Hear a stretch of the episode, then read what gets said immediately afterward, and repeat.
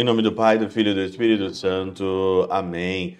Olá, meus queridos amigos, meus queridos irmãos, nos encontramos mais uma vez aqui no nosso Teós, Viva de Coriés, do Percor Maria.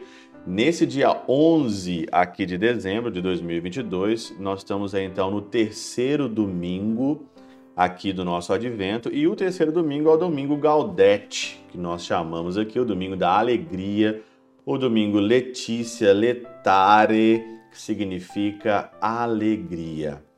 E o evangelho de hoje é de Mateus, capítulo 11, versículos de 2 a 11.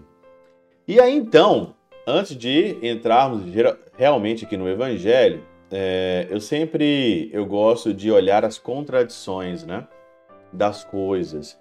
E a espiritualidade nossa, ela é cheia de contrários, ela é cheia de contradições, vamos assim dizer. Porque no domingo da alegria, nós celebramos, então, aqui a alegria, né? Então, com certeza você deve pensar assim, pô, a alegria é tudo menos o versículo 2 do evangelho de hoje, Mateus 11, 2 a 11. O versículo 2 diz o seguinte aqui: João estava na prisão. João estava na prisão. Que alegria alguém pode ter na prisão? Eu me lembro da carta de São Paulo aos Filipenses, né, que é maravilhosa, que diz ali, não sei quantas vezes, eu até esqueci, alegrai-vos no Senhor, repito, alegrai-vos no Senhor, Gaudete Domine, alegrai-vos, alegrai-vos no Senhor. E Paulo estava preso. Que alegria é essa, meu Deus do céu? Que alegria é essa? Olha, pode ser um escândalo. Ou pode ser, de fato, um escândalo essa alegria.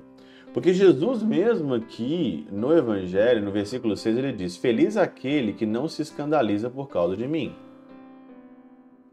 Não escandalizar por causa de Jesus.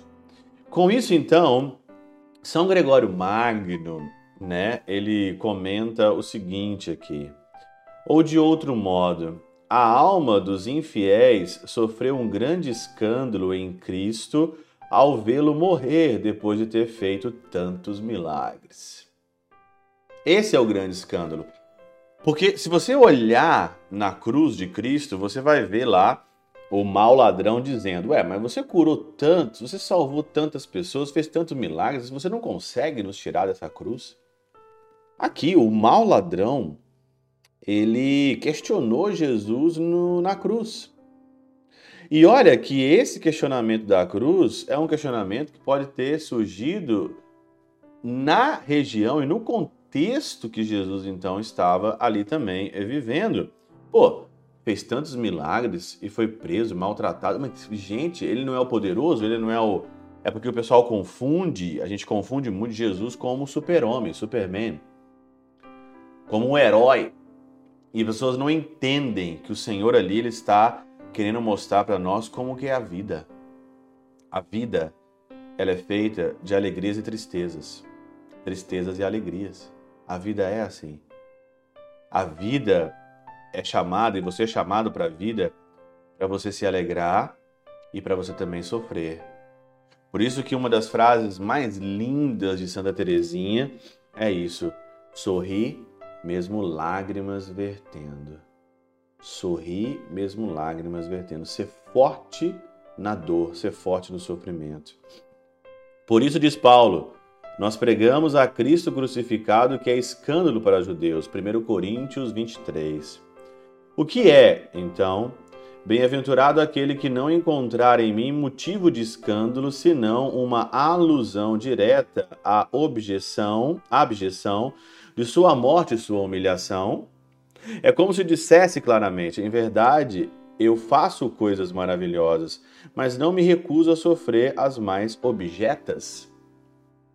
Eu faço coisas maravilhosas, mas eu não me recuso a sofrer.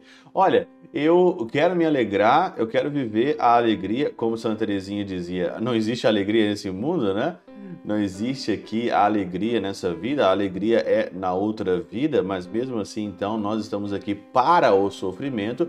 Então, por que não sorrir mesmo lágrimas vertendo? Por que não fazer do sofrimento ali o momento aonde que você encontra a alegria. João fez isso.